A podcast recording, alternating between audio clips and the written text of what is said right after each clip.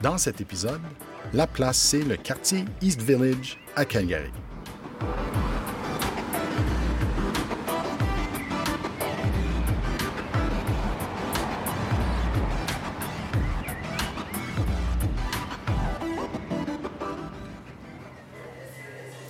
Hey, salut les gars, comment ça va? Rebonjour. Ça va Rebonjour, bien. Hein, Ça va Ronald, bien. Isaël au son, Denis, comment ça va? Ça va très bien. On est autour d'un bon petit café et on est à Calgary. Hey, Calgary.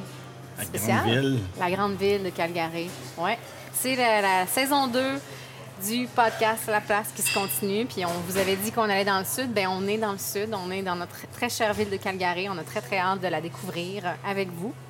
Euh, puis peut-être qu'avant avant de commencer, on, on dirait que on, on va explorer Calgary un peu comme on l'a fait pour Edmonton. Oui, ça, ça donne qu'on est tous des habitants, des résidents d'Edmonton, mais, mais Calgary, on va la découvrir comme on a, découvert Edmonton. On n'est pas des experts de, ces deux villes-là. On les découvre avec notre curiosité, notre intérêt pour la culture, pour l'histoire, pour l'architecture, pour... pour euh, oui, c'est ça, on cherche à, aimer mieux nos villes. Donc, on, découvre ça comme ça. Je pense que c'est l'optique qu'on va prendre dans les prochains, euh, épisodes pour, euh, pour mieux aimer et mieux euh, apprécier et découvrir les petits trésors de Calgary. Et ce matin, ben, on est dans East Village. Euh, et on est au café Rosso. Euh, Rosso Coffee Roasters, qui est intégré au National Music Center. Le Studio Bell. Le Studio Bell. oui, oui. Donc, Ouais. moi, autant qu'on a dit, on connaît peut-être moins Calgary. Moi, je me sens chez nous Tu ici. te sens très chez toi. Je me sens, je me sens chez nous? Yeah, yeah, Hmm. Un très beau café, en plus, euh, tout vitré, mais avec plein d'artefacts de musique, euh, des instruments. euh, même, il y a même, il y a même un, un super beau, euh, euh, un haut euh, Un top. carotté, un top Un top de. Sarah McLachlan, qu'on on voit qu'elle avait fait la couverture du Avenue Magazine, et là, elle a offert, elle a donné euh, euh, au musée ce, ce top-là. Et ah, il y a un petit court-circuit dans le... Un, ben, un petit peu de feedback. Un petit peu de feedback. c'est ça. Mais c'est c'est bien, ça, du feedback. euh. Mais c'est pas du feedback euh, qui est causé par nos propres micros, là. Non, non, ça n'a rien à voir. On n'est pas coupable. Mais c'est un beau café, très lumineux, euh, en plein, en plein centre-ville, évidemment, East Village. Euh, on, a, on a le bâtiment historique de l'autre côté avec les, les studios de CKUA aussi. Fait que oui, vraiment un, un matin musical euh, en plein. C'est vraiment, je pense, une bonne façon de commencer euh, notre tour, notre tournée de Calgary. Euh, quelques petits mots sur le café, juste parce qu'on aime ça, vous faire découvrir des, cafés. On aime nous-mêmes découvrir des, brûleries, en fait, aussi. Parce que Russell Coffee Roasters, en fait, au départ, c'était juste un café. La première succursale a ouvert en 2007 dans le, quar- dans le quartier Ramsey, dans l'ancien Dominion Bridge Foundry Building. Euh, et c'est devenu éventuellement une brûlerie. C'est des jeunes super dynamiques qui ont parti ce café-là, puis je pense que c'était leur rêve éventuellement de brûler leur propre café. Euh, et là, depuis 2007, six autres succursales ont été ouvertes dans le centre-ville, dans Victoria Park, sur la 17e avenue, près du euh, Stampede Sea Train. Il y en a une autre dans Inglewood, une dans Tuxedo, au nord de Calgary. Et bien sûr, celle-ci dans le National Music Center, Studio Bell. Euh, un très bon café. Moi, j'ai pris. Je, je pense que c'est une semaine où je vais goûter les espressos. Parce que je trouve que l'espresso, c'est une bonne porte d'entrée dans, un, dans, de- dans, de- de- dans différents euh, brûleries, dans différentes brûleries. Et, euh, et euh, il est très bon, très bon. Un espresso, une belle créma. ça met du poil sur les jambes. Pas que j'en ai besoin plus, mais, mais c'est bon. Je pense que c'est la première fois que tu utilises l'expression brûlerie. Puis c'est la première fois que Ouais. je l'entends. Donc, Oui, bien, torréfacteur, Ouais. brûlerie. Je ne sais pas quels sont les termes les mieux en français. Puis là, on- ah, c'est là qu'on voit qu'on vit tellement en anglais parce qu'on parle de roasters, Ouais. roasters. Mais oui, un torréfacteur ou une brûlerie. Euh, je pense, hein, les termes, je pense que c'est Oh, deux bons termes qu'on peut c'est- utiliser. C'est toi l'experte. D'ailleurs, moi, là, Ouais. ce, moi, ce que je, je fais découvrir aux gens ce matin, c'est quelque chose que toi, tu m'as fait découvrir. Oui, Parce que donc, José, José et moi, on travaille sur différents projets depuis plusieurs années. Puis, euh, elle, a, elle a beaucoup euh, amélioré ma culture, euh, ma culture en café.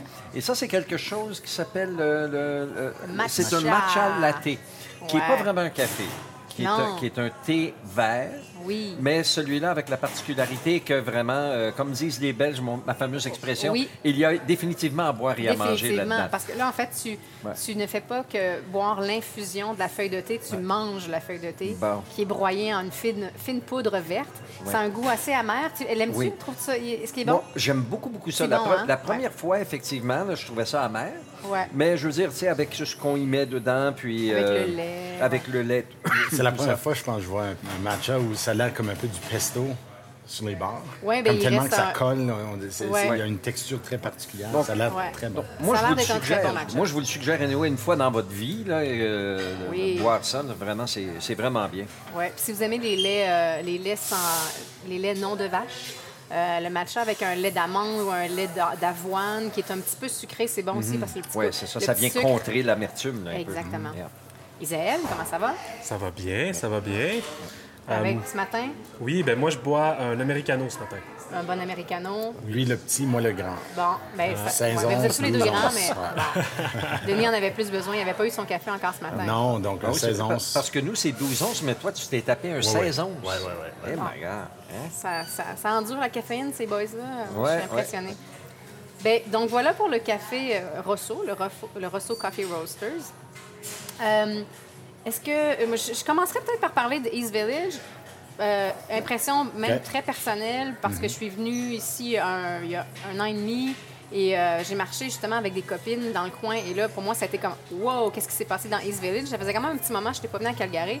Puis effectivement il y a tout un plan de revitalisation à plusieurs endroits à Calgary mais dont le East Village. Puis là en faisant mes petites recherches je vous parlerai du CMLC qui est le Calgary Municipal Land Corporation.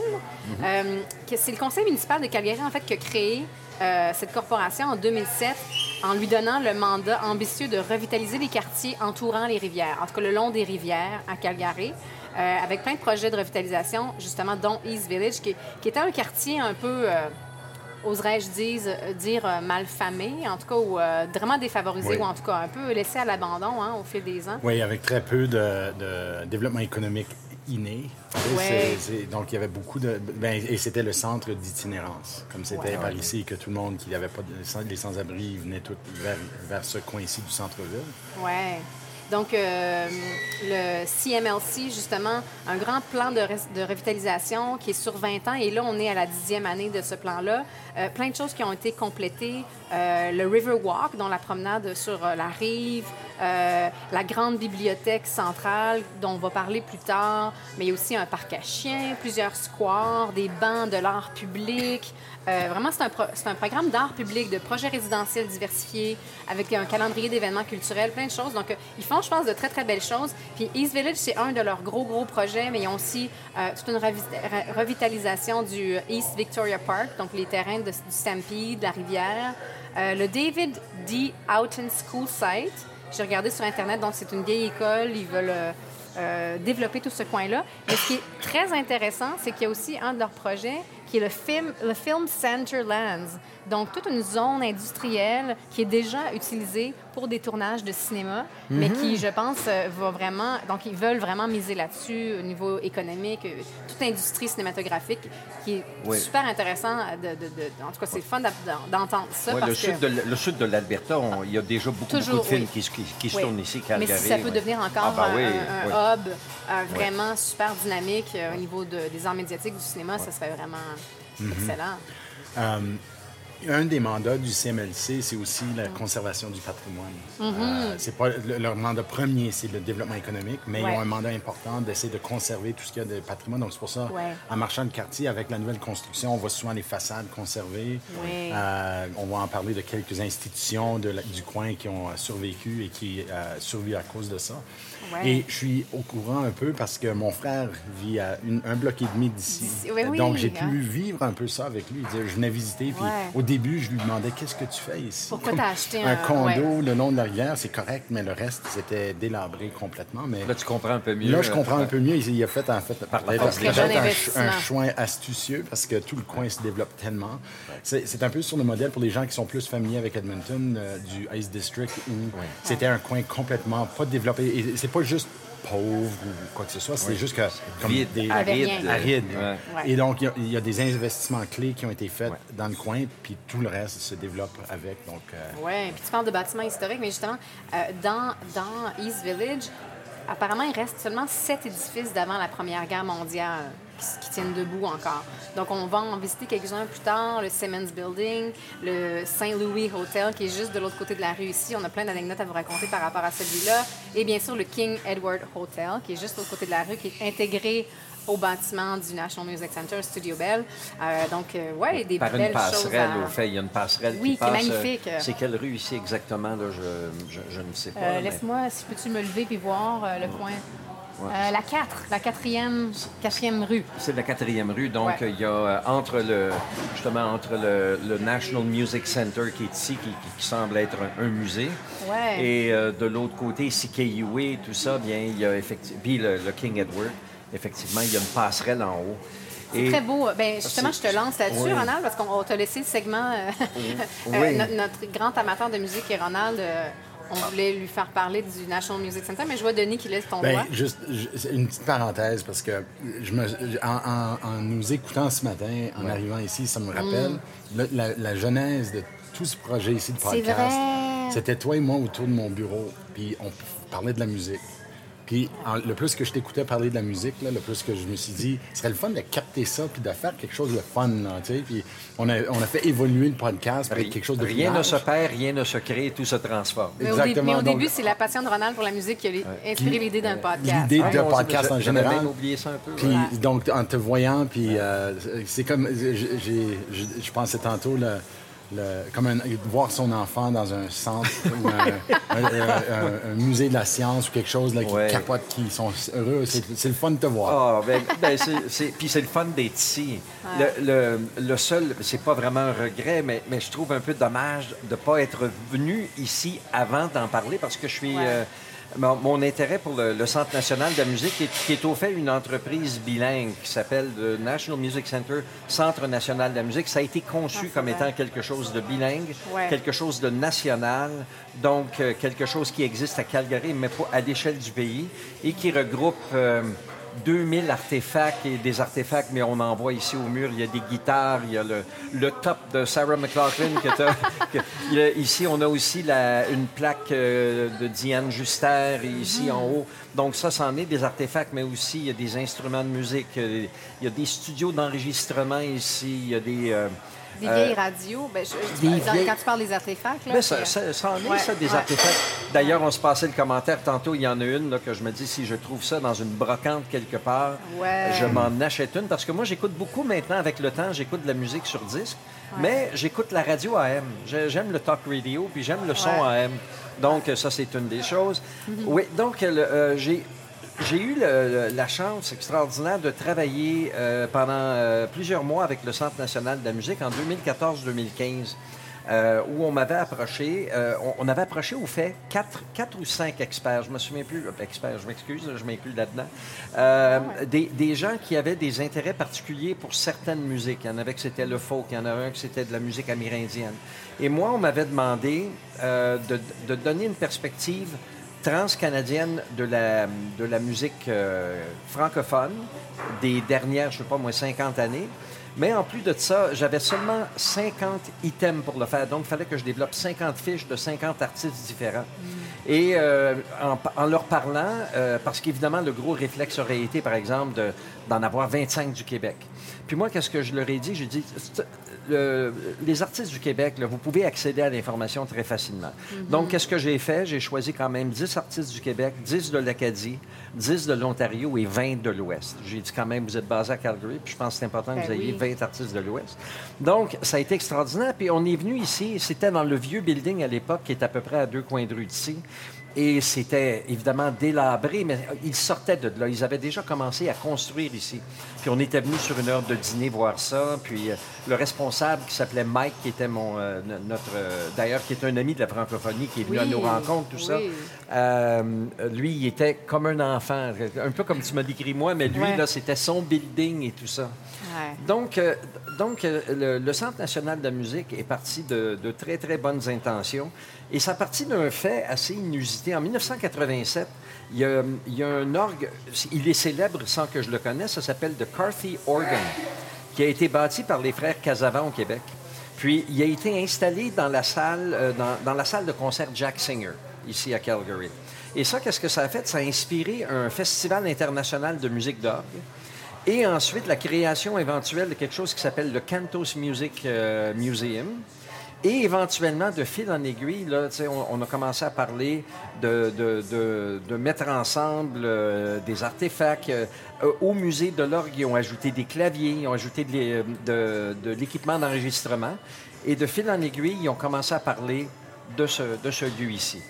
Et euh, les discussions vraiment euh, se sont enclenchées de façon très sévère, si on veut, en 2005. Et ensuite, en 2012, beaucoup de décisions ont été prises. Ça a été très, très vite. Il y a des décisions intermédiaires qui ont été prises. Mais donc, parce que qu'est-ce qu'on voit ici, là, c'est, euh, ça prend plusieurs années à mettre Ah ensemble. Quand, quand j'étais venu ici, une des choses, un des artefacts, il faut que vous veniez ici parce que, je vous dis ça parce que moi, il faut que je vienne ici. D'ailleurs, Denis et moi, on a même planifié maintenant un road trip. Euh, on va revenir juste pour voir le National Music Center pendant quelques jours. Mais quand j'étais venu, je, je m'étais même assis, j'avais mis ça sur ma page Facebook, je m'étais assis au piano qu'Elton John utilisait pour écrire ses premières chansons. Donc, euh, il y avait ça. Ouais. Euh, pour ceux qui connaissent un peu la musique country, il y a une chanteuse qui s'appelle Lucille Starr qui a, qui a fait une chanson Quand le soleil dit bonjour aux montagnes. Mais ça, c'est une petite fille de Saint-Boniface. Ouais. Donc, elle s'appelait Lucille Savoie. Puis, ils ont tout un costume de Lucille Starr ici. Ils ont euh, l'instrument, le Moog, euh, le, le Moog Synthesizer qu'ils ont utilisé pour Close Encounters of the Third Kind.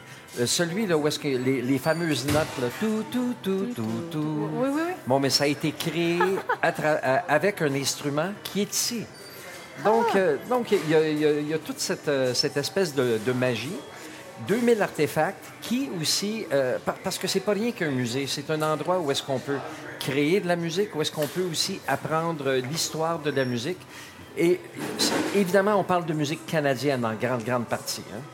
Puis, euh, d'après ce que je comprends ici, là, il faudrait avoir peut-être un peu plus d'informations quand vous viendrez, mais ça couvre à peu près 450 ans d'innovation musicale. Donc, j'imagine Oh. qu'on a probablement des, des instruments que les Amérindiens utilisaient et peut-être euh, peut-être même que les premiers colons utilisaient des choses comme ça.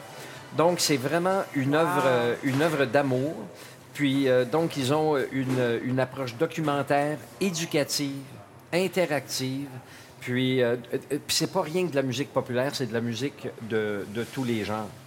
Donc, euh, voilà, c'est une façon, euh, je pense, que, que- que des, que des fanatiques, dans le bon sens du mot, ont, euh, ont déterminé que serait bon pour, justement déterminer la place de la musique canadienne dans la culture. Donc, euh, voilà, c'est euh, mon, temps- mon, Wow. en- mon enthousiasme ça du donne, moment. le- tu nous donnes le goût, mais ça donne le goût parce que vraiment, oui, oui, oui. Je pense qu'une belle journée euh, de pluie ici, venir faire une belle journée au musée euh, de la musique, euh, au musée ou au Et, pour- centre de la et musique. pourquoi je suis content aussi, c'est que notre, notre, notre trajet, tu en as parlé un peu, là, Ouais. mais notre trajet nous ramène ici en fin de Oui, on en fait fin une boucle aujourd'hui. On fait une boucle, ouais. Oui, ça- quel beau, quel beau, quelle belle transition, Ronald, pour me faire parler un petit peu de notre trajet, en tout cas de tout ce, que- de tout ce qu'on va voir. Donc, on est, on est quand même au, euh, on est presque au confluent, hein, n'est-ce pas, de la, de la rivière Beau et de la rivière Elbow. Oui. Et là, on a quasiment le goût de dire euh, la rivière des Des Arcs, et, et la, la rivière Coude. du coude, Du le, coude. le coude, le coude. Le coude, oui. Euh, mais euh, mais c'est vraiment l'origine de la ville, hein, n'est-ce pas, Denis? On ne va pas en parler tout de suite parce qu'on on va marcher, justement, on va partir, on va aller au Fort Calgary. Oui. Mais c'est vraiment le berceau de la ville de Calgary. On est dedans, là. C'est intéressant quand on, on- le- le, euh, on pense souvent au Stampede puis au Ranch comme étant à l'origine de Calgary, mais en fait, c'est une Ouais. caserne de police, de police qui est à l'origine de la ville de Calgary. C'est vrai, ouais. Euh, c'est sur la mission. Ben oui, c'est parce que même l'arrivée de la caserne fait en sorte qu'on déplace une mission pour venir ici. Donc c'est vraiment au, au début là. Puis c'est, c'est le, vraiment le cœur de la ville historiquement. Euh, Ouais. c'est juste à côté ici au Fort Calgary. Euh, mais justement, on, on ira plus en détail sur comment c'est arrivé, puis euh, tout ce qui est arrivé euh, depuis et, et- et tout ça. Mais non, c'est vraiment un- je suis vraiment content qu'on développe ce côté du centre-ville de Calgary. hein, ouais. Juste parce que ça honore un peu plus son passé. Puis, non, j'ai hâte qu'on fasse le parcours. Donc, le parcours, c'est ça. On commence ici, au Centre national de la musique. On va aller vers le fort Calgary, qui est pas très loin. Puis après, on va longer justement la rivière Beau. Euh, on va passer près du, euh, du St. Patrick's Island, l'île Saint-Patrick. Euh, et là, il y a une série de ponts vraiment intéressants. On va vous parler un petit peu de, de tous ces ponts-là. Et on va se rendre presque jusqu'à... ben, on va se rendre, oui, on va être vis-à-vis l'île de Prince. Hein, L'île de Prince, on, on devrait l'appeler comme ça. là. Comment qu'ils l'appellent en anglais? Même, Princess, même les, c'est ça, les gens, de, Cal- Island? les gens de Calgary ne sauront pas de quoi on parle avec l'île de Prince. L'île de parce Prince. que tout le monde le connaît comme Princess Island. Oui, mais c'est pas un, pas un prince anglais, là, c'est Pierre Prince. En tout cas, on va vous en parler aussi de ça, qui va nous amener justement à Eau-Claire. Eau-Claire. Oui. Eau-Claire, on est porté à dire Eau-Claire, mais au, au- au quartier Eau-Claire Market, et, et- mais qui justement vient aussi de, de, de l'œuvre, euh, de la vie de Pierre Prince. Et, euh, et après avoir fait ce petit coin-là, on va revenir justement euh, dans le coin où on a tout commencé, puis on va finir la, la journée. Bon, on va parler de la bibliothèque, on va parler euh, du petit coin ici, pour finir euh, au King Eddie. Au King Eddie, donc qui est un peu une continuation de, ma, de mon tirade de tantôt. là. C'est notre journée musicale. On commence en une musique, belle, on finit une en belle musique. journée musicale, absolument. là. Donc, euh, ça va faire Voilà. du bien. Mais l'histoire, la, la musique, c'est de l'histoire aussi. hein. Oui. Ah ben, tout à fait, ça fait tellement partie de, de qui on est puis de, de l'identité de, des gens qui vivent ici, des gens de la place, n'est-ce pas? Les gens. Les gens de la Belle place. plug, belle plug. All right, bon, ben, en, en route pour euh, Fort Calgary.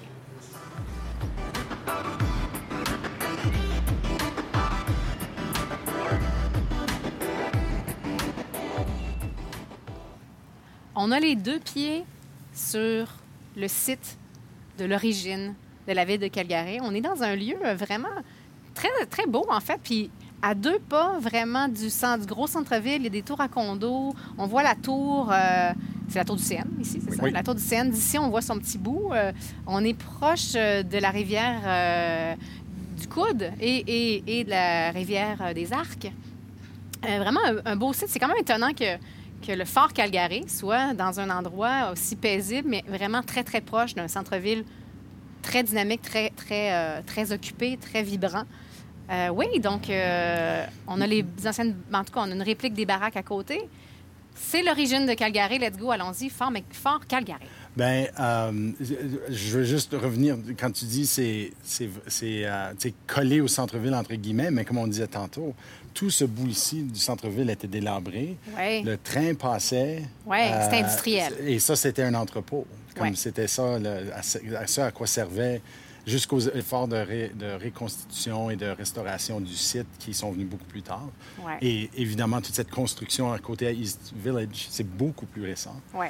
Euh, mais c'est ça, effectivement, c'est une, euh, une ville qui est née comme caserne de police, essentiellement. Euh, et donc, le fort Calgary, contrairement à beaucoup des forts qui sont, qui sont nommés ainsi dans l'Ouest, euh, qui sont des postes de traite, le fort Calgary, c'est une caserne de police, purement. C'est- c'était- ça n'a jamais été pour la traite, ça n'a jamais été pour autre chose que ce qu'on appelait à l'époque euh, la police à cheval du Nord-Ouest. Euh, donc, c'est, euh, pour mettre un peu en contexte, 1870, tout ce territoire ici entre en Confédération canadienne. Avant ça, c'était contesté. Est-ce que ça, ça allait devenir américain? Comme c'était vraiment... Il n'y avait pas de force ici pour défendre les intérêts du Canada. Euh, donc, il y a une politique nationale d'établissement du Canada comme, on comme tel. Euh, et puis, si on a quelque chose à attribuer à Johnny McDonald, c'était vraiment cette vision-là, faut le dire. Là. Ouais. Euh, et il y avait vraiment trois piliers. Un, c'était comme la sédentarisation des Autochtones. Donc, on signe des traités numérotés. On veut assimiler les enfants à la société canadienne, si on veut. Euh, et puis, on veut une colonisation en masse pour occuper des terres. Parce que ce qui arrive, et c'est vraiment la genèse de la police montée du Nord-Ouest, c'est que les, Am- les Américains viennent au Nord de plus en plus. Ouais. Eux sont avares de territoire dans le Sud. Ils sont en train de littéralement tuer les nations autochtones juste pour pouvoir s'accaparer de leurs terres. Euh, et il y a des, des commerçants du whisky américain qui sont en train de faire du- de l'échange avec les Autochtones. Euh, et puis, John A. McDonald et sa son, sa- son gouvernement s'inquiètent énormément que tout ça va devenir les États-Unis. Euh, donc, ça, c'est ses piliers pour la politique nationale. Euh, et puis, euh, il y a un massacre qui a lieu dans les collines Cyprès. C'est dans le sud de la Saskatchewan, mais vraiment comme... Oui. Euh, et puis, il y a un massacre auprès des, des Autochtones de la nation assiniboine. Et puis... euh, Par les Américains. Par les Américains, des whisky traders américains. OK. Et puis, ils ont dit, il faut qu'on ait une force pour comme civiliser, assurer la paix et l'ordre euh, dans ce, ce territoire ici. Donc, euh, c'est comme ça, en 1873, que le Parlement a créé la police à cheval du Nord-Ouest, ou la police, des fois on le connaît comme la police montée du Nord-Ouest.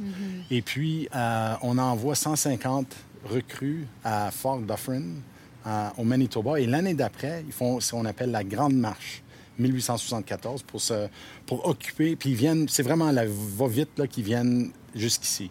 Euh, ils vont au Fort Whoop-Up, qui est un, un- un poste de traite euh, connu comme étant le lieu d'échange avec les whisky traders. C'est où ça, le fort, le fort Ah, c'est? Lethbridge. Lethbridge, OK. Et puis, ils établissent Fort McLeod. Et puis, c'est Ouais. comme la fin des travaux, en 1874. Fort McLeod est aussi à Lethbridge. Ah non, ça, c'est, aujourd'hui connu comme le village de Fort McLeod. Ah, Fort McLeod, oui, OK. Ouais, oui, oui. OK, oui. Euh, donc, ça, c'est leurs travaux de 1874. L'année d'après, euh, le, colonel McLeod envoie Ephraim Brisebois, qui est un des neuf commandants euh, de, de la troupe qui fait la Grande Marche. Puis il l'envoie au confluent de la rivière du Coude et la rivière de- des Arcs et, euh, pour établir un autre fort. OK. Donc, lui vient euh, 1775. Euh, 1860 1875? Est-ce que c'est ça que j'ai dit? Tu as dit 1700, mais c'est pas grave. 1700, oui, Ouais. excuse. Juste pour Très pas qu'on mélange d'avoir les euh, tout le dates. monde. Ouais. Oui, 1875. Ouais. euh, avec un groupe, puis il commence la construction. Euh, donc, certains pourraient dire que le, le- vraiment, au lieu d'être les Calgary Stampeders, les Calgary Flames, ça aurait pu être les Brisebois Ben oui. Euh, Stampeders, les Brisebois Flames. Ouais. Parce que réellement, il était à l'origine du fort Calgary. Et ça, ça aurait dû être le fort Brisebois. Ouais. Non? Ça a été un peu plus en dents de scie que ça, je pense. Mais ça aurait pu, mais ouais, parle-nous-en plus de, de, Ouais. de ce Ephraim. Ben, ben Ephraim, Ephraim Brisebois, je veux dire, on peut, lorsqu'on lorsqu'on regarde les faits, effectivement, on dirait qu'il a fait beaucoup de va-et-vient dans, dans la bonne grâce euh, de ses supérieurs, tout ça. Euh, ça avait l'air un peu d'un casse-cou euh, carriériste euh, qui était prêt à, prêt à, à, à peu près n'importe quoi pour son confort, pour sa, pour sa gloire personnelle, mais quand même, c'est un gars qui avait un cœur. Donc, il est venu au monde au Bas-Canada. South Durham, ça, je pense, c'est probablement dans les cantons Cantons de l'Est l'Est, aujourd'hui, ouais. c'est ça, en 1850. Qu'est-ce qui m'a surpris, c'est que malgré les notes biographiques, il est mort à 39 ans. Ah Puis oui! on regarde les photos, mon Dieu, on dirait tu sais, que ces gars-là, ben, évidemment, Ouais. la, la- la- la- la- la mode capillaire était différente, tout ça, mais moi, j'avais l'impression qu'il avait 55, 60 Ouais. ans. Donc, euh, il, est, euh, il vient d'une famille instruite catholique, si on fait un petit peu de background. À 15 ans, il, il rejoint l'ar- l'armée des euh, nordistes qui se bat lors de la... la je sais pas, c'est c'est pas la Révolution américaine, La c'est guerre de la sécession La guerre de la sécession, effectivement. Il, y a, il y a- il y a pas mal un, euh, il y a- il y a pas mal un, un pedigree euh, militaire euh, varié. Il a, fait, il a fait partie des zouaves pontificaux en Italie. Oh! Il s'est Ouais. rendu en Italie quand même euh, à un moment de sa vie. Oui, ben ça, mais c'était assez commun pour les ultramontains, les gens comme Ouais. hyper catholiques, là, de, Ouais. de faire un tour militaire auprès des Zouaves. Oui, c'est ça. Ça, c'était une garde suisse. Hein? C'était les Suisses, je pense, qui géraient ça, c'est les, les zouaves pontificaux, mais évidemment, ils étaient en Italie. Euh, ils s'appelaient les Diables du Bon Dieu. Ouais. Donc, euh, on a parlé du fait qu'il a fait partie de cette grande marche historique-là de 900 km. Euh, il, est, il est arrivé donc euh, à Fort McLeod, mais il y a eu une mésentente avec McLeod, justement. Euh, ça, ça a été la première de, de plusieurs. On ne on rentre pas vraiment dans les détails beaucoup pourquoi. Il y a plusieurs raisons, probablement. Il est, il est forcé, on le force à aller un petit peu plus loin, puis à fonder euh, le Fort Kip, qui est à peu près à 30 km au nord-ouest de Lethbridge. Et euh, il construit un petit peu plus tard le, le fort Brisebois à Calgary, dont, euh, parce qu'on connaît aujourd'hui les, les, les, euh, les flammes Brisebois, tout ça, les flammes de Brisebois. Donc ça, c'est ici, c'est sur le site ici même Oui. où on se trouve. Là. oui, à quelques, On- à quelques pieds. Ils ont reconstruit ici, juste pour que vous sachiez, là, les auditeurs. Là, on est près de, de la reconstruction des baraques, mais ils ont fait une sculpture euh, lumineuse et de bois qui nous montre en fait où étaient les palissades du premier fort Calgary, mais qui avant de s'appeler Fort Calgary. Oui, c'est ça. Ça je suis allé- je Fort Brise-Bois. Ouais, ben, le Fort Bri- euh, le Ça n'a pas duré longtemps. Non, ça n'a pas vraiment brisé, euh, duré Ouais. trop longtemps. Qu'est-ce qui est arrivé, c'est il est venu au, euh, fort Brisebois et euh, il, était, euh, il était un des commandants. Puis euh, l'hiver est, l'hiver est très, très froid. Euh, c'est pas, un- c'est pas un bonhomme très disciplinaire. Fait que Qu'est-ce qui arrive dans, dans des cas comme ça, autant qu'on pense que la discipline, ça, ça- ça contrevient à la morale, c'est le contraire. Dans un, dans un contexte militaire, c'est la discipline qui tient les gens heureux d'une certaine façon. Donc, euh, la discipline est à la baisse, la morale est à la baisse. Lui, euh, il se fait conjoint de fait avec une, avec une jeune métisse. Puis là il, s- là, il se met aussi les missionnaires à dos, autant les catholiques que les protestants, parce qu'il n'est pas marié. Puis à un moment donné, il fait très froid à l'hiver 75-76, puis il y a un poêle à bois dans le phare, et lui, il décide de se l'approprier afin que lui, lui soit au chaud dans, dans, sa, dans sa petite bicoque avec, euh, sa, sa Avec sa femme, nouvelle femme. avec sa femme métisse. Ah bon? Euh, donc, euh, ceci dit, euh, ça s'est rendu au, aux oreilles de McLeod, puis le fort Brisebois a été rebaptisé. C'est appelé le, le fort. Mais le euh, Fort Brisebois, est-ce que c'était Ephraim Brisebois qui avait simplement décidé de le nommer après Oui, lui? oui. Euh, Comme tout le monde le faisait. Comme tout Oui, le monde le faisait. Il s'est dit pourquoi pas. Oh, oui, regarde, c'est moi, qui ici, pas, je vais mais, le nommer euh, euh, McLeod de a trouvé une raison pourquoi pas.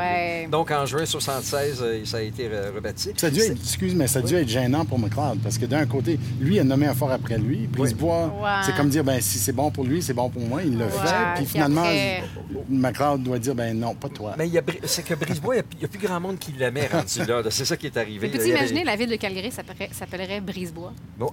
Ce qui aurait été, dans le fond, au lieu même- d'un nom écossais, ça aurait été un nom francophone. Ben Donc, oui, ça aurait on, été aurait, on, hallucinant. on aurait eu un petit peu notre pente de flèche là, mais. euh, Mon, mon ami Carole Léonard, qui est un, un expert de toponymie francophone dans l'Ouest canadien, dirait qu'on aurait trouvé probablement une façon de renommer la ville de toute c'est façon. sûr. Oui, sûr. oui, c'est ça. On Même aurait, si- on aurait appelé ça Hacked-Wood ou quelque chose comme ça. Même si le bonhomme avait été un saint, là, Ouais. euh, ouais, Ouais. c'est sûr que ça Oui, serait parce qu'on on a des exemples de ça déjà, dont on- qu'on Ouais. commence à partager avec vous autres. Mais quand même, c'est un gars qui avait quand même un, un cœur. Il était, il était préoccupé par la disparition du bison. Hmm. Et, euh, et- et d'ailleurs, c'était aussi quelqu'un qui était euh, vraiment pour des, euh, un respect des règlements sévères pour la chasse. Puis, ouais, puis il a dit d'ailleurs à, à ses supérieurs, il a dit, écoutez, le, le bison va disparaître dans moins de 10 ans. Puis qu'est-ce qui va arriver, c'est que les Indiens vont mourir de faim. Sais, Donc, si on si on fait pas une chasse plus contrôlée, puis en dedans de 5 ans, le gouvernement a dû commencer à nourrir justement les Indiens, alors qu'on les appelait à ce moment-là. En 76, il démissionne, il revient au Québec, puis il devient politicien. Donc, euh, son profil vraiment est, euh, est- est beaucoup, beaucoup euh, amélioré une fois qu'il qu'il retourne. Euh, et pourtant, il revient dans le militaire. euh, euh, il s'enrôle dans les fusiliers du Mont-Royal, qui faisait partie à ce moment-là, assez étrangement, j'ai pas compris tout à fait ça, de l'Alberta Field Force. Ça a l'air que les fusiliers, fusiliers de Mont-Royal, il y en avait un peu partout. Ça, l'histoire militaire, je la connais un, peu moins. Il devient un sous-commandant ensuite au Fort Edmonton. Puis, c'est ça ici, les, dernières notes qu'on a sur lui, il est mort d'une crise cardiaque à 39 ans.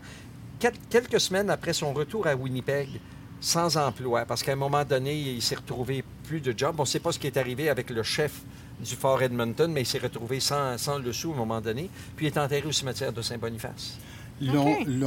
Euh, il, y a, il y a aussi, euh, pendant la, la, rés- la rébellion, si tu veux, du Nord-Ouest à Batoche, lui avait été euh, posté pour, euh, à la tête d'un- d'une milice aux Éta- au, au Manitoba. Ah. À Minnedosa, si je ne me trompe pas. Euh, donc, je ne sais pas trop dans le parcours euh, si c'était avant ou après Oui. son, son, moment, son temps. là, Il était ça avec les Winnipeg Rifles, Oui. ça se peut-tu? C'est ça. Puis euh, j'avais j'avais ju- juste une petite note ici, mais je n'étais pas certain.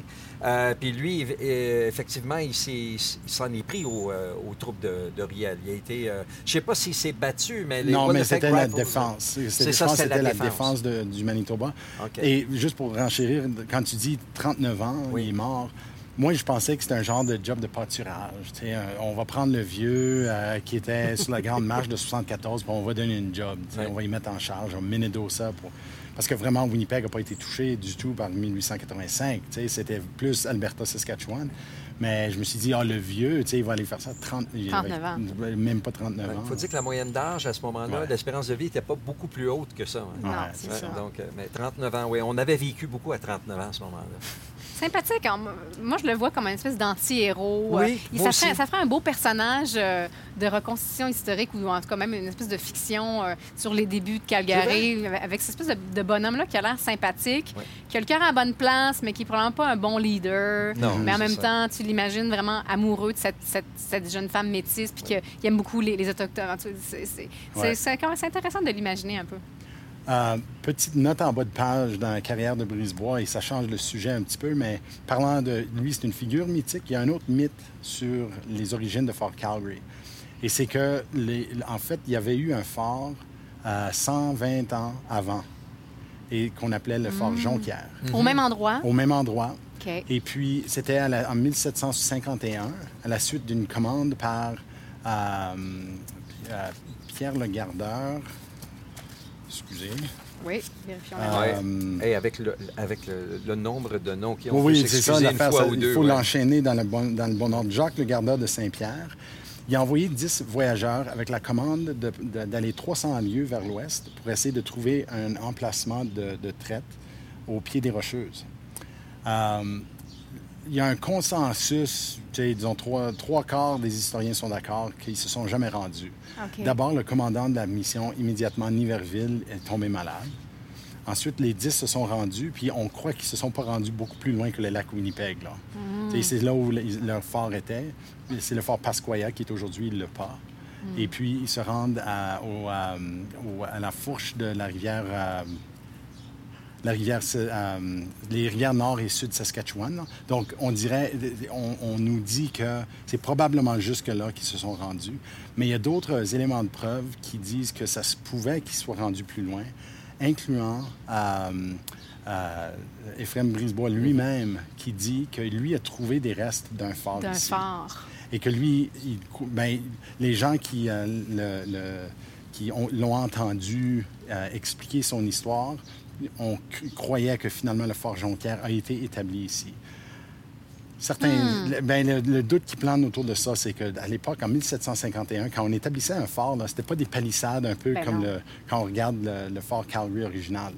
C'était Ouais. très souvent petite cabane. Des euh, maisons, c'est ça. C'est... tout petit. Là. Fort n'avait pas la même connotation. non, donc de penser que 120 ans plus tard, qu'on aurait eu Trouver des vestiges de- d'un fort qui n'a jamais vraiment été établi comme il faut, euh, ça aurait été surprenant. Mais Brisebois a peut-être entendu parler ou ça devient, ça devient l'histoire orale qui s'est répandue, puis après ça, bon, qu'est-ce qui est vrai? Mais, mais c'est quand même intéressant de penser que, justement, encore une fois, euh, dans, dans l'histoire de l'implantation d'une communauté ici, ben encore des francophones étaient là Oui. 100 ans, ben, même plus, plus de 100 ans, euh, 150 ans Pour avant. garder le mythe vivant, supposément que Niverville et Jacques le Gardeur, il y a une correspondance dans les archives en quelque part où on- ils partagent des anecdotes, des histoires vécues de leur temps, au- du temps passé au pied des Rocheuses par leurs hommes. Ah! Donc, trois petits points. Ça me Bon. fait dire que c'est mythe, mais c'est plus mystère qu'il il reste de la recherche à faire. Donc, Euh, avis aux historiens en herbe, euh, ce Oui. serait une belle thèse euh, Ah, oui. de doctorat ou, euh, Ouais, de absolument. maîtrise.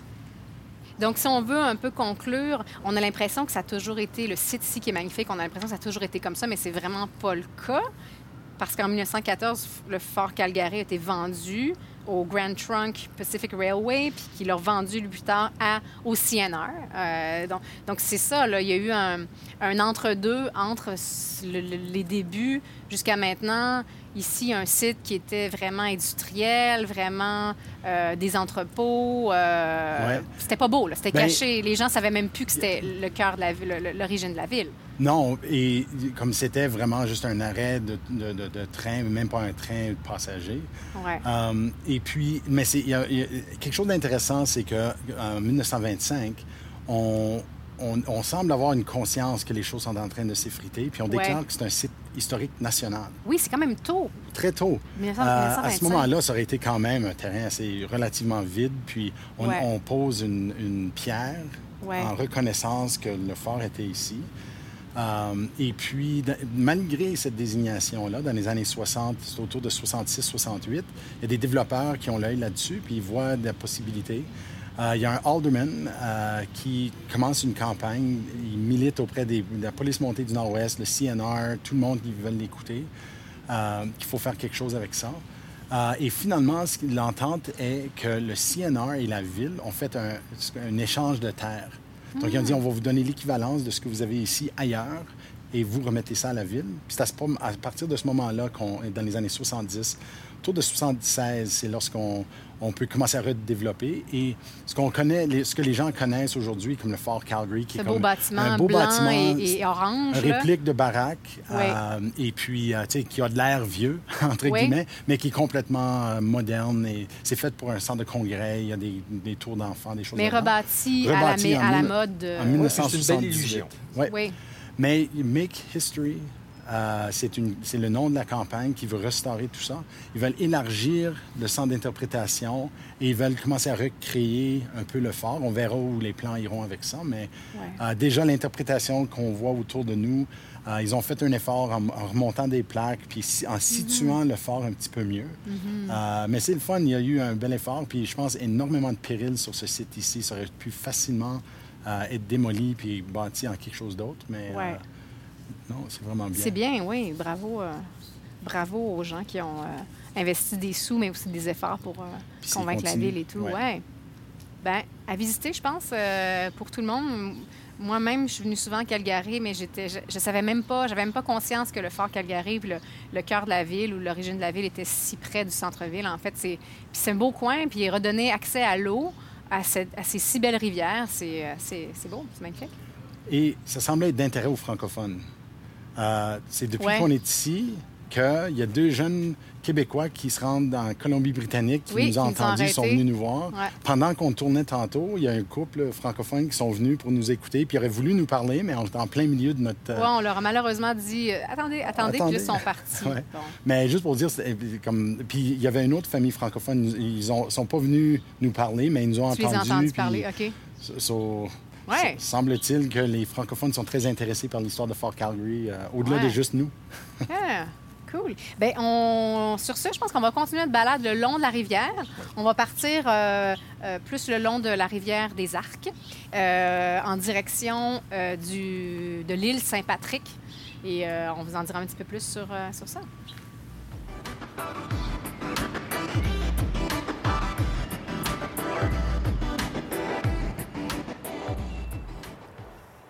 Alors, on a marché, je dirais, à quelques centaines de mètres euh, du fort Calgary vers la rivière. Puis on a marché sur le sentier, un super beau sentier, en fait, euh, avec beaucoup d'espace pour les vélos qui sont plus sérieux, plus vite, mais aussi du baladage euh, vraiment tranquille le long de la rivière.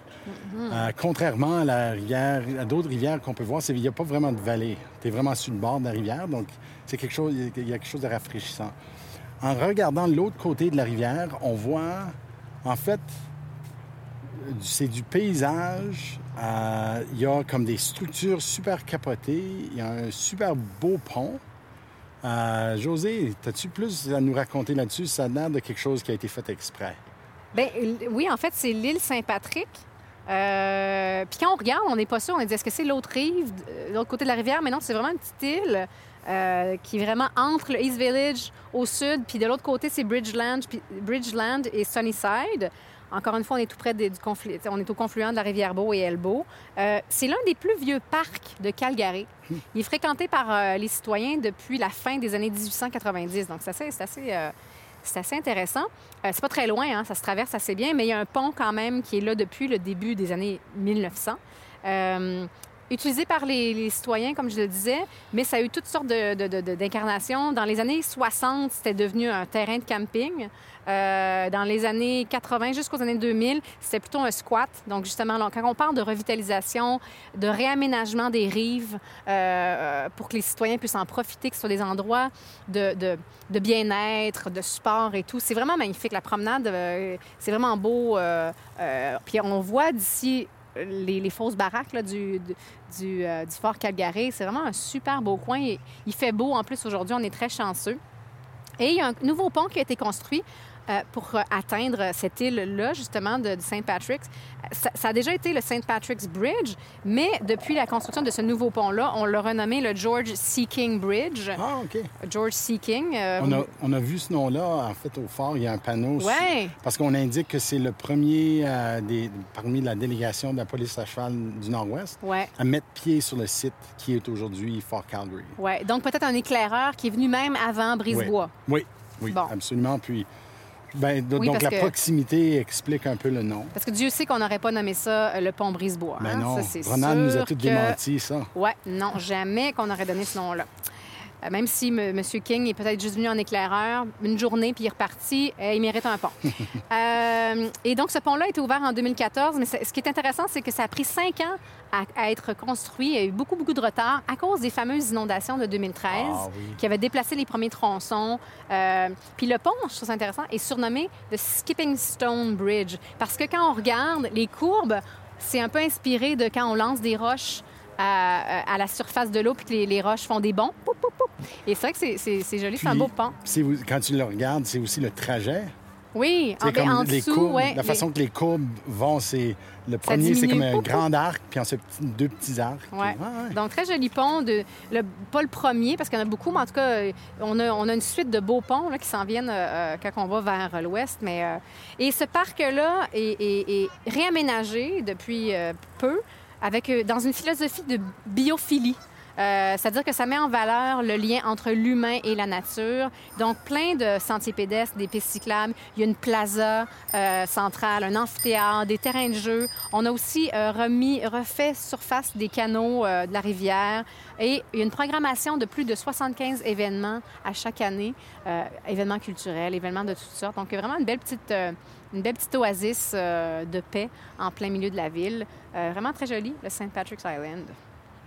Un beau compliment à, à- au East Village dans le sens que d'un bord, on a beaucoup de construction, c'est nécessaire quand on fait du développement urbain, mais c'est énormément d'espaces verts qui semblent être nés aussi dans ce développement. Donc, Et je pense que le, le centre-ville de Calgary en avait besoin, hein, parce que c'est beau, c'était très bétonné, euh, il n'y a pas beaucoup d'arbres, c'est quand même la prairie, c'est très, très plat. Euh, donc, oui, c'est- c'est c'est beau de voir cette verdure-là. hein. Super. On continue notre route? On marche encore un peu en, euh, en direction. euh, en fait, on retourne. Est-ce qu'on retourne un peu dans, dans le coin des bâtiments historiques et on va aller au Simmons Building, je pense? Euh, C'est l'heure où est-ce qu'on continue? je pense qu'on peut continuer sur la promenade et on peut l'atteindre à partir de la promenade. Oui, faisons ça. OK.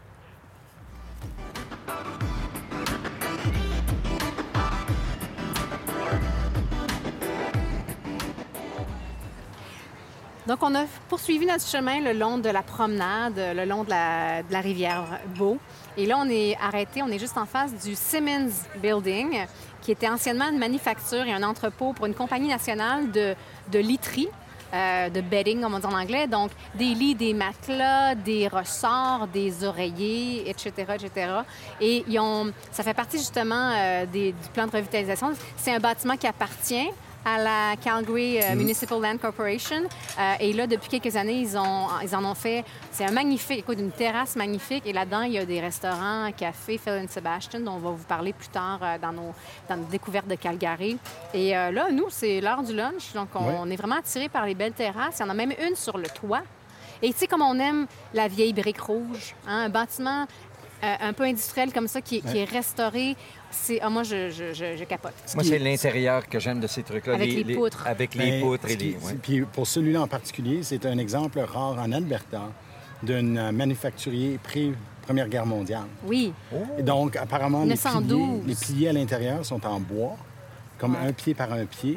Donc, c'est même, le- même le- la brique rouge traditionnelle, c'est c'est supposé être encore plus intéressant à cause de ça. Puis là, je bois Des poutres de sapin, des poutres de... de, de- ouais, de sapin, Ouais, c'est ça. ouais. Euh, puis là, je sens le bois qui brûle. Là, Oui, il y a, y y un d'un four à bois à l'intérieur. On a faim, on y va, on rentre dessus. Oui, let's go. Allons-y.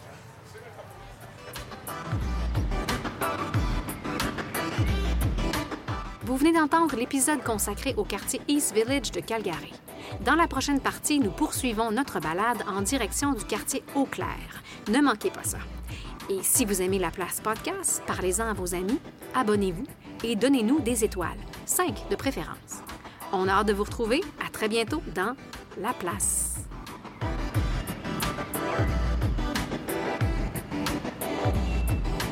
Le podcast La Place est une production de la Société historique francophone de l'Alberta, réalisée grâce à l'appui financier de Patrimoine canadien. Les co-réalisateurs de La Place sont José Thibault et Ronald Tremblay. Le sonorisateur, monteur et génie des technologies en chef est Isaël Huard. Je m'appelle Denis Perrault, directeur général de la Société historique francophone de l'Alberta et producteur exécutif de La Place. Pour connaître nos sources et pour donner vos commentaires, rendez-vous à laplacepodcast.ca ou cherchez Histoire AB sur Twitter, Facebook ou Instagram pour nous suivre.